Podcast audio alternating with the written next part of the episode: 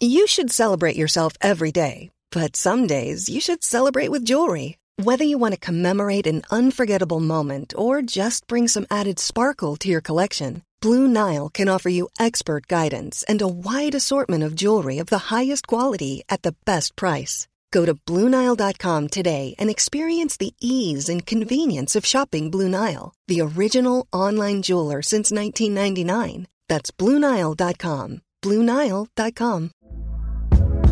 Hey there, it's Michelle Norris. I'm host of a podcast called Your Mama's Kitchen. When I travel, I'm usually looking for a way to find a taste of home when I'm not at home. And one of the things I love to do when I am at home is entertain. And Airbnb allows me to do that. When I was in California recently, I rented a house that had a great kitchen. And when we were sitting around the table, we're all thinking, we're in someone else's house. Someone could be in all of our homes as well. If you have a home, but you're not always at home, you have an Airbnb. Your home might be worth more than you think. Find out how much at airbnb.com/slash host. Hey, Darren here. Um, given the sad events of Saturday with sad events of Saturday, it sounds like he's died. Um, given given um, that Mateusz Klich is now uh, leaving Leeds United, um, and given that he's somebody that all of us um, at All Stats, aren't we, have really enjoyed watching over the last few years and have got a lot of affection for, um, we wanted to put something out that we recorded in the summer, which was on our Patreon uh, Patreon feed at the time. Um, when we thought that that Klich was going to leave uh, leave the club, then so what you'll hear um, after this is is a podcast where uh, Hobbsy, Adam, and I reminisce about our favourite Mateusz Klich moments, reflect on what he's brought to the team and to the club, um, and yeah, I think I think it's a really good listen and a really enjoyable uh, thing to listen to if you are a fan of Klich, um, as as we are. Um, at the start of it, I've let we're, we're going to leave in um, the little intro where you'll hear um, Adam and, and Hobbsy talk about how bad the uh, yellow away kit is, and we're leaving that in because we think it's quite amusing. Um, but otherwise, do enjoy um, this this podcast about Klich um, and have a good old reminisce. And if you want to watch, you know, want to listen to it while watching slow motion clips of him crying as he walked around Elland Road on Saturday, that might enhance the experience. All right, enjoy. Thanks. Bye.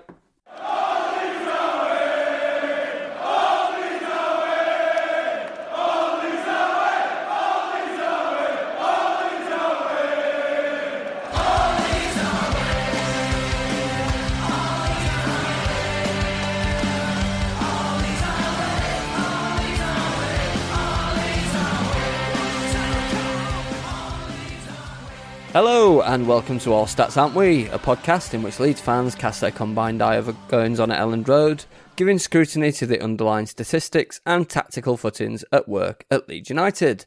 I'm Darren Driver and I'm joined tonight by Josh Hobbs and Adam Elliott. Nice to see you both. Before we talk about today's subject in this Patreon special, I wanted to give each of you 30 seconds to sum up your feelings about the new away kit. I'm timing you. So, Adam, go. Personally, I absolutely hate it. I'll keep it short and sweet. It's not for me at all. I like the home kit a lot this year. I think that's one of the best I've seen in my lifetime personally. But this one is not for me. But that's fine. You can enjoy it if you like it, and that's up to you. Um, I'm personally going to keep the rest of my time for just saying quickly a big shout out to the meetup that we had this weekend uh, and how amazing that was. And seeing you all and anyone listening that was there, thank you for coming. It was absolutely fabulous. And we managed to get all of the admins in one place at once. So thank you very much. And thanks to Whitelocks as well. I don't think any of them will be listening, but big shout out to them too. Agreed, and that was an excellent use of your time there, Adam. Well done. Uh, and you came in at 31 seconds. Oh. Um, so well done. Okay, Josh Hobbs, sum up your feelings about the new kit, but also if you can describe what the hell it's supposed to be, that might be good too. Ready in three, two, one, go. I think it's a pretty good attempt to piss off everyone that wants a yellow and blue wants a yellow and blue kit. I think you might like, be right. Like it's even like in the release thing, it was like traditional colours, edgy, and whatever, whatever. What did they say? Notorious Like- colours. Yeah, yeah, but it was, it's like they can't just do classic. They refuse to do classic. Yeah. But whatever. I have a question for you both, and it's a simple vote system. Is this better, Adam, or worse than the Gaviscon badge? Better. It's better Yeah, than better. the Gaviscon. Better It's better. the- Yeah. It, I mean, it, it's, It's hard to nearly top im- that. it's nearly impossible to be Yeah. worse than that. It is. It is. Like that. That made us an actual laughing stock In world football. in- yeah, Yeah. Whereas I feel like lots of teams have bad away kits. Yeah. Mm, okay. Just to let you know, guys, that Tom and Jacob on the other podcast, which I've just finished recorded, also went through the same process that you've just been through. And I think there's some interesting comparisons to be made there. Anyway, we're not here to talk about kits. We are here to talk about Mateusz Klich. So the reason we've decided to record this podcast today is because Jesse Marsch made some comments um, recently which have indicated, strongly indicated, a possible um, exit for, for Klich. And we wanted to take some time to reflect on his time at Leeds, reflect on him as a player. And yeah, I think it's a really important thing to mark. He's been an important part of our club for a long time. So just to give the context of the quote, Marsch was asked, so Matthias is certainly a candidate for leaving this month, and Marsch's comments were, I don't know yet. I really like Matthias, and his mentality has been great. Um, he understandably really wants to go to the World Cup, and all of our guys are trying to figure out how it all fits. It's an important four or five months for a lot of players. Um, I like having Matthias here. He's a great guy, and he's put in a lot into this, and we'll see what happens. Hobbsy, what do you make of Marsch's comments? makes a lot of sense in the sense that he will want to go to the World Cup, and we would have known that, and we know that he's been relegated from being the regular that he used to be, even to the point of Sam Greenwood, who we never would have said would have been a, a double pivot player, but he was getting played uh, ahead of him by the end of last season, uh, and we've seen in pre-season already that he was basically getting like late minutes rather than starts, and uh, even like Archie Gray was coming on earlier than him, and and so on. So I think I think it's not that surprising, although I'm disappointed about it. I was really sad to see him with the and the rest bench that, that Mhm. turned out for the Cagliari game. What about you, Hobbsy? What what did what did Well, that- I think I hoped when I saw that that he would like come on for Rodrigo and play for 20 minutes or something like that. Whereas I thought that the rest of that bench was probably like just there because the others had played in the behind closed doors game against Manchester City. I presumed that that means that maybe JB and Archie Gray played in midfield against City and Klich didn't play. But yeah, when I first saw the bench, I thought that he would still play. When it turns out that the whole team played 90 minutes, you realise, and then you get the comments at the end afterwards, and it's sort of like it. I, it was sort of the slow realization of, oh no, he might he might leave. Adam, um, there's been a lot of talk in the press over the last day or two, um, in the in the in the Leeds United facing press anyway, um, about Klich being desperate to get out now in order to to kind of get some chance of getting some World Cup minutes. So, what do you make it? Hobbsy's talked a bit from a club point of view. Um, what do what do you think of it from from Klich's point of view? There's a fair bit to unpack, isn't there? He's obviously fallen down the pecking order, even within the squad, and that doesn't help. And I'm certain that like he clearly loves it here, and he seems to be someone that's really bought into what, well, particularly from Bielsa onwards, what we were doing. Um, and he didn't really look back from there. I was just having a look at things, he he certainly must love it here because he's played for us about 180 times now, nearly 200 games, which is by far the most that he's played at any team. It's not even close. Um, and you know he's he's one of our favourite players. I think we'll all agree on that from from this era. But he has to play games. He's got the World Cup that's coming up, so that's got to be a factor as well for him. Does he think he fits in now? Um, he's now going to be third or fourth choice, and you know he might be able to play a couple of different positions. He could play as one of the pivot players. Uh, he could play as a you know one of the wide tens, perhaps. Like Hobbsy mentioned, him coming on for Rodrigo potentially as as more of an attacking role. I think he could do a bit of both of those but it's not his best position as as we kind of know. Um, so yeah, that, that's all got to play into this. But I think the biggest factor might be that the World Cup's coming up and that he needs to be playing regularly for a team before that. Um, and yeah, the- there are other things as well. I don't know if he bought into Marsch's football as well as he did Bielsa's. Um, he's one of the least sort of keen on doing things the way Marsch wanted to do it. I remember particularly in the sense that he was like forcing the ball wide quite a lot of the time, like he would when he was playing on under Bielsa. And I don't know how much of that is sort of like just muscle memory. Um, but he was doing these one twos in build up with a fullback or a winger on, you know, on the wide in the wide areas, and he was dragging the ball out there quite a lot, which is obviously not something that Marsch wants to be doing. He wants to be pushing the ball up into zone 14 or into the attacking players as quickly as possible, so the strikers and the attacking midfielders. So even though I thought he did okay as a pivot player last season, he also wasn't necessarily building up quite in the way that Marsch wants to do. So I think that's definitely got to be a factor as well. But the biggest one, yeah, like I mentioned, it's probably the World Cup. Yeah, that's that's fair. As we all remember, we brought uh, Mateusz Klich in under Thomas Christiansen when, when I suppose it'd be fair to say that he came in when Victor Orta was sort of spread betting his signings and signing a lot of low value players to build up the squad and, and build up the youth team as well. And I, I guess it'd be fair to say that he didn't make much of an early impression. So apart from that slip at Cardiff, which we all remember, Adam, what recollections do you have of him? in all honesty, like not very much, like very little back then. I just I remember a game against Burnley in the cup that he played really well in. Um, but largely, I don't think he was great, and I think that's partly because in that system he was playing in a 4-2-3-1 double pivot, and that really didn't suit him whatsoever at all. And obviously, he ended up leaving to go to the Netherlands, Utrecht, to sort of recapture his form. And and yeah, I just don't remember much of him while he was here in that era. Like, I guess I've sort of tried to block out a lot of that and, and, remember the good times that came after it with Klich and, and how important he was under Bielsa. But I, yeah, I can't remember much. I don't know about you two. Yeah, Hobbsy, we didn't really get a chance to understand what kind of footballer he was at that time, did we? No, I, I would say that. I think I just remember. I think he took a penalty against Burnley. Yep. Uh, and I remember tweeting that it made me pregnant because it was the first time that it was the first time I ever saw his um, his penalty taking style, where he sort of just stroked it in. But yeah, he uh, he was not memorable at all at that time. And then he when he was at Utrecht, he was getting loads of goals and assists, I think, uh, mm. and playing as as like a ten for them, yeah. I think. Mm. Um, so that that was interesting. And then yeah, we couldn't have predicted really what what player he would become. Mm-hmm. No. So what did you make? What I mean, I suppose in retrospect, because you may you, at the time when, when he was sent out to Utrecht, it may it may not have even been something that particularly registered on our radar, right? But but what what do you make of his treatment at that time, Adam? It seems it seems really odd in retrospect, right? Yeah, I mean, Christiansen clearly didn't fancy him, and, and fair play to Klich on that side of things for wanting to get out and play, you know. And he got out pretty quick as well. He went in January, didn't he? As soon as he was sort of out of the team as like I'm going to go and play football. And like we've said, he he did perform quite well for Utrecht, and I'd have probably done the same thing. Um, you, you know, maybe not necessarily played well, but you know, I would have wanted to go out on loan.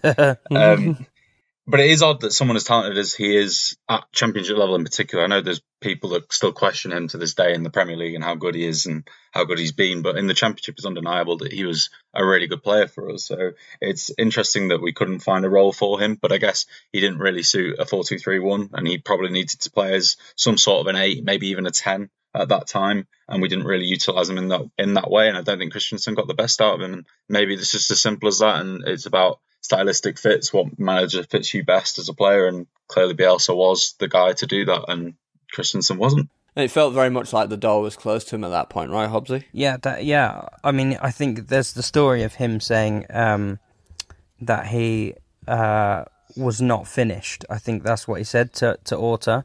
Like mm-hmm. when he when he went out on loan, he said like I, I I'm not done here, kind of thing. But I think I think we probably all maybe thought he would be gone that summer. Like they mm. would just cut their losses on on him, and it it did actually seem like that was gonna be what happened to start with when they sort of when Bielsa arrived and organised the squads. Like I think he had like a players I'm keeping, players I'm like bombing out the door, and then players that I'm not sure on. And he, I think it sounds like he sort of like worked his way up, like that that summer from from one group to another. Yeah, so like you say, he um, he did really well on loan at, at Utrecht. Uh, Fourteen appearances and one goal, and and a number of assists is is is what I can't remember. Can't find the number of assists quickly, but he scored once, and, and I know he did get a number of assists there too. And as you say, it wasn't certain that it, that, it, that what role he'd play at Bielsa's in Bielsa's first season at Leeds, or whether he'd have um, a role at all. Um, so, Adam, when when he did come into the team, what was Klich's role that season in, in terms of the tactical plans? Um, he came in as one of the sort of attacking eights that we played with at the time, and it was such a fun time. As I'm sure you both remember it well. He played with Samuel Saiz, didn't he? And in the two free eight roles uh, ahead of Kalvin Phillips, and they dovetailed really nicely together. Um, both of them were kind of told not only to just get on the ball, but also get beyond the striker as much as possible. So the very, very first goal that we scored of that era, I was at that game, um, Stoke City, and it comes from Klich getting beyond Roofe and scoring um, from that. And in that season in particular, we saw him doing this constantly, where he would stretch the defence by running beyond them. Now, maybe as he's got older and and maybe he's lost some mobility. Maybe that's why he stopped doing that as much, or maybe he's just become a little bit more conservative because we don't see him doing that, or we weren't certainly in the last few seasons with Bielsa. But in that first season, that was a, a constant theme. Um, and yeah, I mean, he scored ten goals that season, so he was clearly very effective at doing such things like that. And our attack was just fantastic, really. Um, we should have scored a lot more, but he was particularly excellent.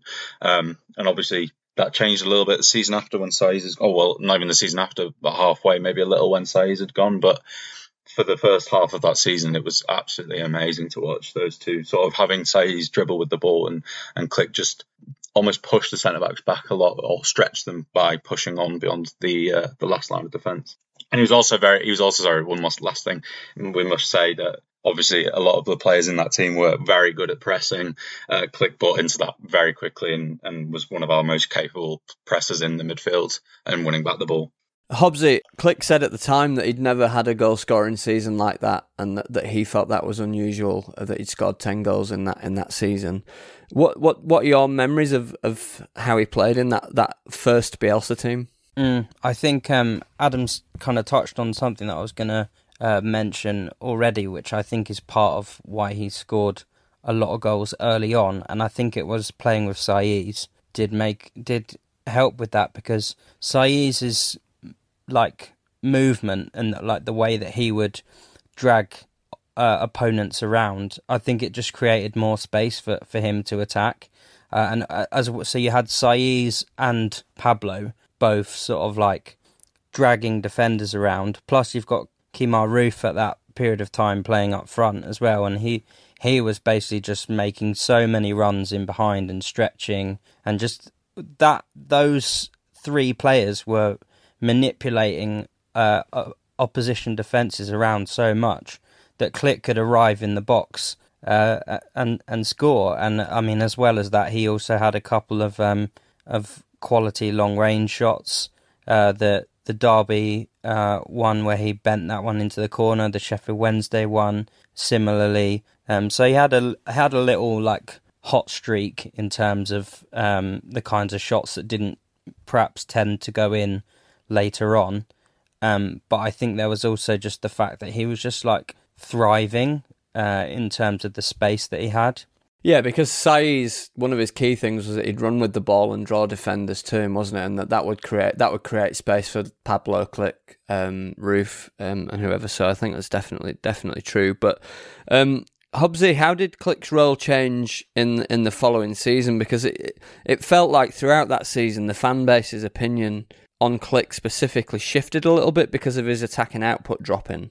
Um, so, what what were the reasons for his attacking output dropping? Do you think? Well, I kind of think it happened a little bit earlier because I I think that it happened when we kind of had to shift Pablo in to be that player alongside him, and Pablo like even though Saiz wasn't exactly like a great defender or anything, but um, Pablo was obviously not quite as mobile, um, and also I think Pablo uh, was more of a passer, whereas um, was a big ball carrier.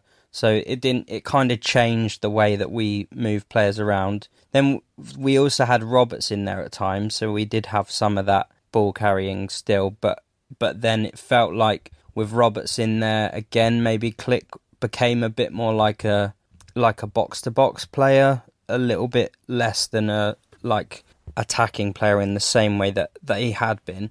But then in that next season, it tweaks a little bit more, and you've got him next to Forshaw to start with. and that's when we talk about like having that sort of period of like unrelenting control, um, where we had like Pablo on the right and the midfield two of Forshaw and Klich in front of um, of Kalvin. And I think the thing that you saw a lot with Klich there was his like combining with Pablo on the right.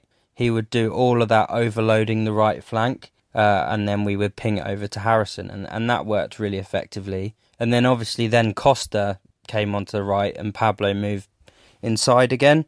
Um, and I just think that that kind of like Pablo was such a ball magnet that it just kind of changes Klich's role. He kind of ends up playing a bit more like a supporting role, bit more of continuity um, sort of play, perhaps. Yeah, and, and he became like I would say he became like the pressy link player, like um, uh, not that he wasn't that in that first season, but just I just think that Saiz's ball carrying just enabled that little bit more space for him to get into the box, which it, which it, he still did. It, I don't think that ever got totally lost. Like you know, we saw it at the start of the of the Premier League season um, against Liverpool, him getting into the box to score. Um, it's it's not like he, that just went, but he couldn't do that with the same sort of abandon that he that he could like in that first sort of few months.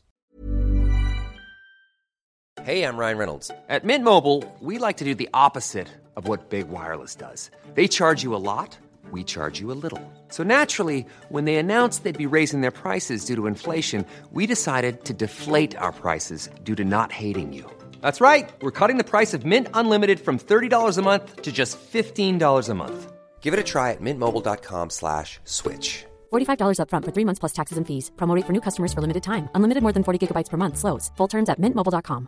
I'm Sandra, and I'm just the professional your small business was looking for. But you didn't hire me because you didn't use LinkedIn jobs. LinkedIn has professionals you can't find anywhere else, including those who aren't actively looking for a new job, but might be open to the perfect role, like me. In a given month, over 70% of LinkedIn users don't visit other leading job sites. So if you're not looking on LinkedIn, you'll miss out on great candidates like Sandra. Start hiring professionals like a professional. Post your free job on linkedin.com/people today.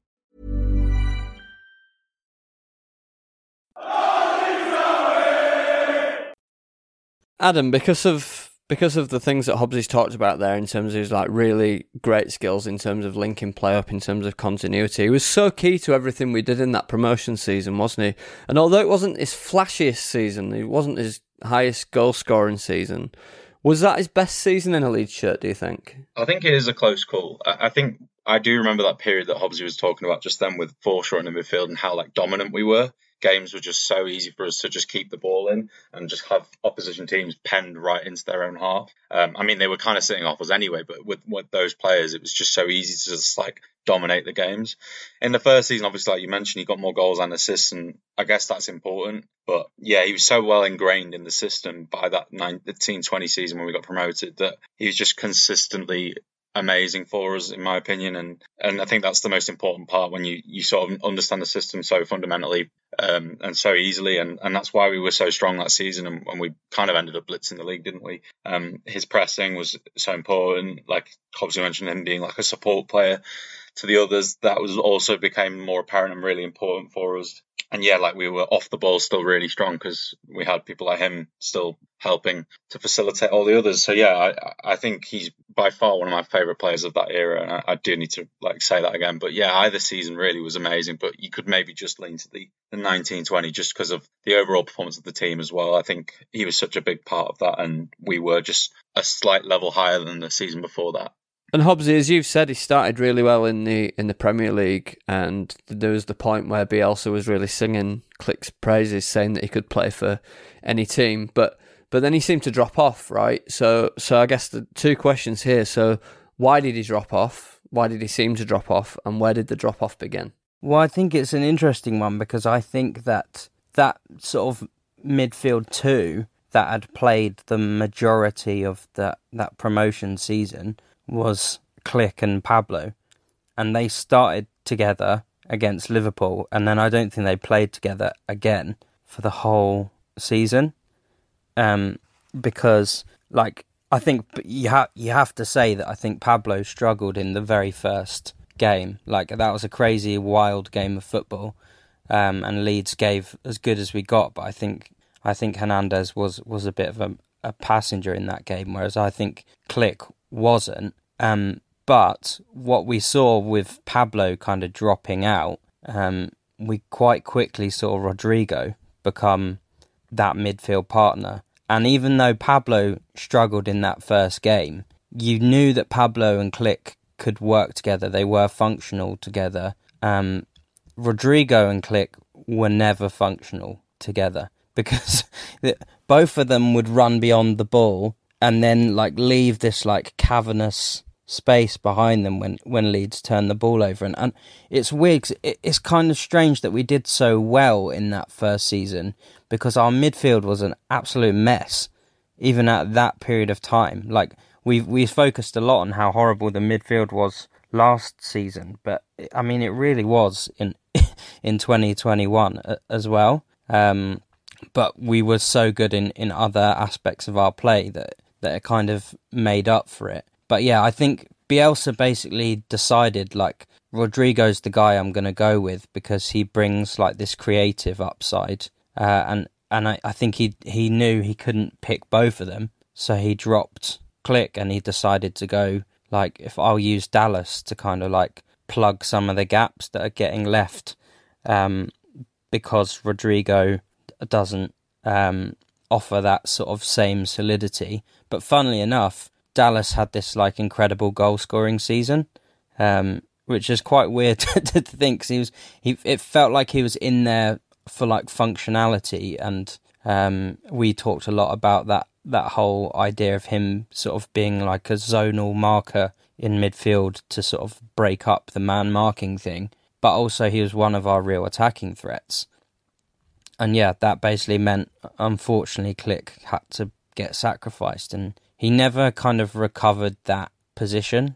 I, I guess it's partly as well because because although I think Click Klich is m- much more considered in the way that he uses the ball, I think Rodrigo is demonstrably better in those transitional moments in terms of like moving the play on quickly, and I think that's part of it. But Adam, um, I'm just going to come off the running order slightly here because there's something that's in my mind that I want to ask you about, which is what part do you think like playing constantly right throughout those previous two seasons, the championship seasons, and then the injuries that he started to pick up in the Premier League played in in him sort of losing his his spot in the team? He lost a bit of mojo and a bit of form, didn't he? After that, I think the injuries knocked him a little bit. But yeah, he played so much for so long. We we don't talk about this a lot actually, but didn't he play like almost every game for two seasons straight in the championship? He might have missed one. Was it the Derby yeah, game? Yeah, he did. The only time he missed a game in the championship under Bielsa was when he was just still pissed. He was hungover. Yeah, yeah exactly. Yeah. So uh, you know, like that's probably not helped him at all. And he also was playing regularly for Poland at the time, so he basically was never getting a rest. Um, I can't remember exactly what your question was, but, but yeah, basically, I think that definitely was a, a, part of why he probably suffered in that first Premier League season, and he started to struggle a little bit. And I think that people were sort of writing him off as well, and that doesn't help. And I know that he's over the last couple of seasons in particular had some issues on social media and he's come off for a little bit here and there as well so he probably has seen some of that stuff and that kind of helped and then yeah, after, after playing so many games, it does sort of catch up to you eventually. For sure, and although although he did lose his place in the in the starting eleven for quite a, a bit of that season, Bielsa never completely lost faith in him. Faith in him, did he? He did bring him in back towards the back end of the season there, Adam. Yeah, of course he did. I think Bielsa's loyalty to the players has been pretty well documented, and I don't think this is just applicable to Klich, but I think he's needed help in that sort of role in that position for a while, and I think this can apply to other areas, like I say. But centre midfield is probably the biggest one that's that's hindered us over the Bielsa uh, reign, and um, yeah, I think he was definitely overused. Um, but I think the reason that Bielsa has trusted him so much is probably because how specific the role is and how much he thought he could trust him and lean on him. If you say things like, I think you could play for anyone in the world, including Bayern Munich, then you probably do rate the player quite a bit, so that helps as well. Um, but also, yeah, Bielsa, like I said, he's he's so stubborn when it comes to midfielders, and when we know this, and there's only been like three or four names that he's ever said sort of yes to that we're aware of, which is like Cuisance. We'll go back a long way for that one, and that fell through. And then obviously we had the Gallagher and O'Brien debacle last summer and Aaronson in January. And I think those are the only sort of four players I can think off the top of my head that he would have happily taken into central midfield. So he was kind of just, you know, living with what he had. And Klich was one of those players. So that's why he never, you know, got rid of him. He constantly kept playing him and probably overused him as like we mentioned. Hobbsy, last season was obviously a really poor season from start to finish for everybody. Like I don't think anybody came out with with um, huge amounts of credit from from last season. Um, but did did Klich's level particularly drop hugely from from the previous season? Do you think? I don't think he's one that I would single out. I, I think I think that he was down, but like I said, I think you've just said basically said they all were down level wise. I think I would say, as Adam just said as well, that his body was just kind of broken to bits. I don't think he was like it's not like he missed games injured. I don't think, but he just didn't seem to have maybe the same. I don't know if he didn't have the same drive for it anymore, or just it just wasn't in his legs anymore to to get up and down the pitch in the way that he had. Um, but uh, you know he was four down four years down the line, uh, and a ridiculous amount of minutes in his legs. So I, I think I would say that his level dropped. Um, but I, I would like I kind of felt like someone like Ayling maybe dropped further in terms of where he was the year before and then what he delivered last season. Uh, although probably Ayling, you could say he still had a couple of match-winning performances, whereas I don't know if I would say that Klich had any sort of match-winning performances last season.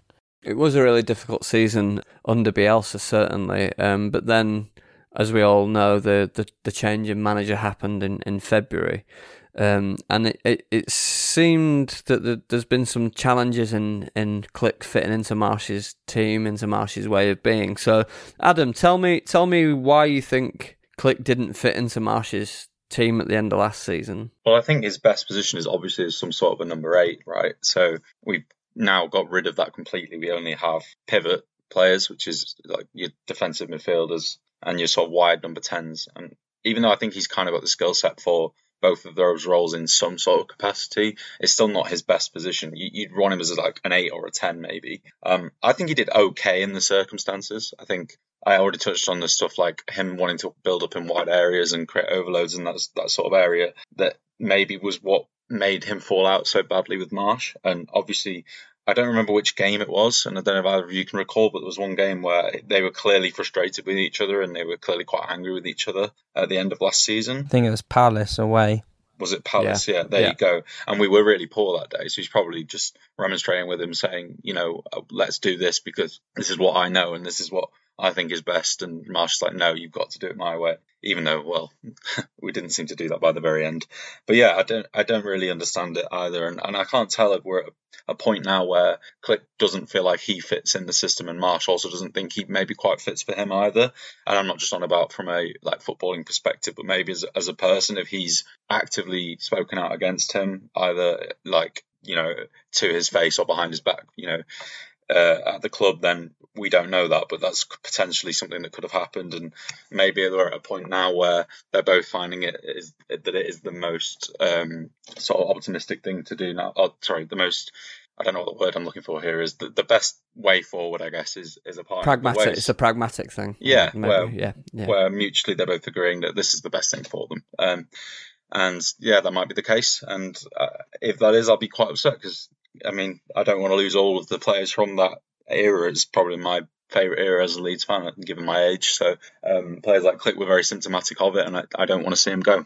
Hobbsy, in terms of how Klich would fit into a Marsch system, whether it be like a 4 2 3 1 version of it or, or the 4 2 2, uh, where do you see him fitting in best into a system like that if, if he were to fit into it? It's weird because I initially thought that he fitted in really well in the in the double pivot. I I mean I wrote about it um, because I thought that he sort of had that ability to play some of those vertical passes, even though it's not really what he did under Bielsa. Like you knew that it was there in in his sort of skill set. And in the Leicester game, I thought he was one of the better players. Like in that first half, he was super. Where we were playing probably the most like Marsch ball that we actually played in in those twelve games. Um, so I felt like it could work.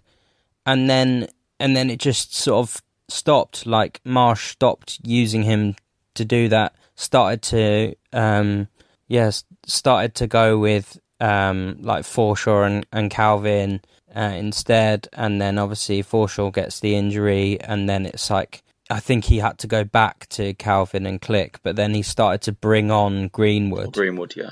Yeah, and then obviously by the time it gets to the end of the season, he makes that big call uh, and goes with Greenwood there. Um, and I think you know that told you right there and then, like for whatever reason, he he thinks he gets more of what he wants um, out of Greenwood, and we've seen that sort of carry on. Um, I, I, I still think now, like regardless of the fact that Rodrigo just scored a hat trick or got two goals and forced an own goal, as I as I would argue, um, in the Cagliari game, I still think that Klich could probably do that role better. Mm, I agree. Um, like he's probably not going to score the three goals, but I think he's going to serve the system better because regardless of the fact that he's a, he's not got the same sort of level as he had as a presser, he's still a better presser than Rodrigo. And I think he does enough in terms of like his linking up, um, his like he he won't be as aggressive in the passes that he makes, but I think he would fit within that sort of technical players in the in the attacking positions um, sort of philosophy there, and and he would play passes in behind. Um, yeah, but clearly we don't think that he's like quite got the the X factor that I think Rodrigo can on his day have. Yeah, it's frustrating as well because I agree with that what you've just said there, and that sort of short, incisive sort of link up passing. He's really good at that. He does it deeper usually for us, but I think he's really good at. He could be really good at it in the final third as well. And I completely agree with what you're saying. He's definitely a better presser. So I, I agree. He could have been really well used in that sort of area as well. But we're, we're not going to see it now. I don't think. So Adam has sort of said that he feels that maybe maybe the pragmatic thing is for Klich to move on at this point. Hobbsy, is this is this the right time for him to move on? I mean, quite apart from all all of our emotional attachments to him. I mean, I think for for us, like if even if we just take our own, yeah, as you say, not not thinking of our emotional attachments to him, but I think for us in terms of squad depth, I'd want to keep mm. him because uh, I think JB and Greenwood uh, and even Archie Gray could all be options uh, in the double pivot next season if if needs be. But I would still have Klich higher up mm. in in the pecking order than them, uh, and we know of Forshaw um, is is likely to get injuries, has already got one.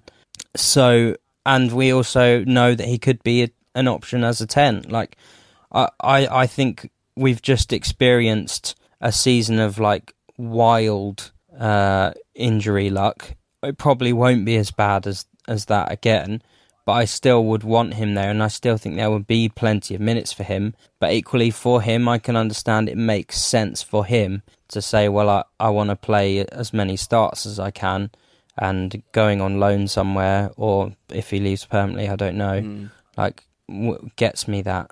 Adam? Yeah, I totally echo what you just said, and I think for him it is about minutes. So even though I think he could get a decent amount with us in, in a couple of different positions, I don't think he get particularly many starts, and that's maybe what he needs. So yeah, I totally agree with what you said, and I want him to stay. I agree with the squad depth thing. Like it feels like he may be his fourth choice if everyone's fit in the centre mid roles, and, and maybe a little bit lower than that in the in the attacking midfield roles, but he'd still have a part to play, and uh, that's why I'd keep him. I think if he leaves, then you're kind of needing another signing actually in central midfield because I wouldn't want to lean on the likes of Gray and JB or whoever else, Greenwood, if, if we wanted to play him there that much. And then you're sort of saying, well, you've only got three actual first team players then, which is Forshaw and Roca and Adams. So I think you'd be looking at another signing if we don't keep him. So I'd like to see him stay for at least one more season. And I'd say the same about Forshaw as well, really. I think at least one more season out of both of those before we sort of look at maybe improving there again next summer. I think Marsch views it differently, though, right? He he now views Greenwood as above Klich in the pecking order. That's what it seems to be to me. What, what about you? Mm, I, I, think it is that too, but I, I find that concerning. I, I think Greenwood's done well, but I, I mean, he. Let's be fair. Marsch sees him. You know, he sees them in training every day, and and he has his ideas of this. What I want to see happen tactically, And if he thinks that Greenwood is doing that more, then that's the decision he wants to make. But in terms of like experience and also, you know, I, I'm not 100% sold on whether I even think Greenwood is a Premier League player uh, at this point in time. But um, let, let's see. Okay, um, that brings us to the kind of end of our recollections. Um, except I would I would like to ask for a favourite memory of Mateusz Klich from all three of us. And I'm going to start with you, Adam. I'm still not decided. Basically, I'm between four. I'm between. You can't say all the ones that we're going to say. Okay, I'm, Pick one. I'm going to say oh, the first goal of the Bielsa era because it's what started everything off, and it was magical. Okay, that's that's fine. Hobbsy. Yeah, I mean that's a great one. I'm gonna go Derby Spygate.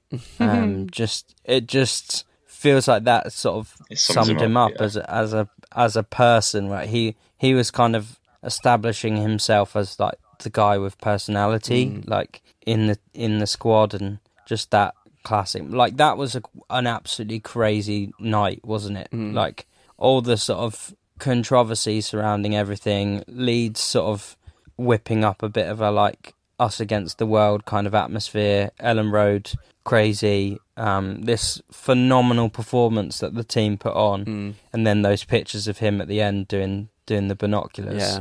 Like that sticks in the mind. He was outstanding in that game too. Like that. Well, they all were basically. I thought him and Forshaw Yeah, in midfield just didn't give Derby like a second to breathe. Yeah, absolutely agree. And I would have chosen my my first choice was the first goal uh, against Stoke, but I'm going to go with one that I don't know how many people remember, which is there was a a really crap home game against Bolton where there was a me- Yeah, where there was, Yeah, where there was a me- where there was where there was a melee on the touchline. And Klich's contribution to this melee was to pour cold water down a player's back to wind him up, and I just, I loved, that I loved great. it. It was, it was superb. Um, They just summed I him al- up, didn't they? Those two moments where Yeah, he's just a bit of a they did. shithouse. Yeah, yeah. I also enjoyed Fuck Off Bob quite a lot too um, last season. So we just we love him for like for who he is as well. Yeah. Like this is it. Like he was an amazing player for us, and we all want that to go on. But we, you know, I think we kind of know it's probably not going to. But Kalvin was supposed to be the fan on the pitch, mm, but I, it kind of felt like Klich sort of made himself that Yeah. as well. The the hu- the human character. I think Tom Woodhead said this before, but like now footballers feel like like robots on the internet, um, and Klich's the guy who's just still him, himself. yeah, Yeah, absolutely agree. that amazing video of him on when we got promoted with the the beer, that, and he was just clearly absolutely battered, and he just, eh, I just loved him. Yeah, and I will miss him if he goes, and I hope he, he stays for another year. And so say all of us. Okay, that leads us to the end of the podcast. It's been really fun. This I've really enjoyed it, guys. Uh, thanks for thanks for coming on and, and talking about this, uh, talking about Mateusz Klich. Um, so I think that the next thing that's likely to come out um, from the Patreon specials is going to be under twenty ones podcast. We can't call it twenty threes, are we Oh. anymore? Can we? Which is That's the name of our group chat. well, yeah, which is de- devastating. But we will find a new and pithy title for our, for the next episode of this podcast, which will come out in a couple of weeks. Um, so all there is left for me to do is to say thanks, Josh, Thanks, mate. and thanks, Adam. Thanks so much, mate. Bye, everyone.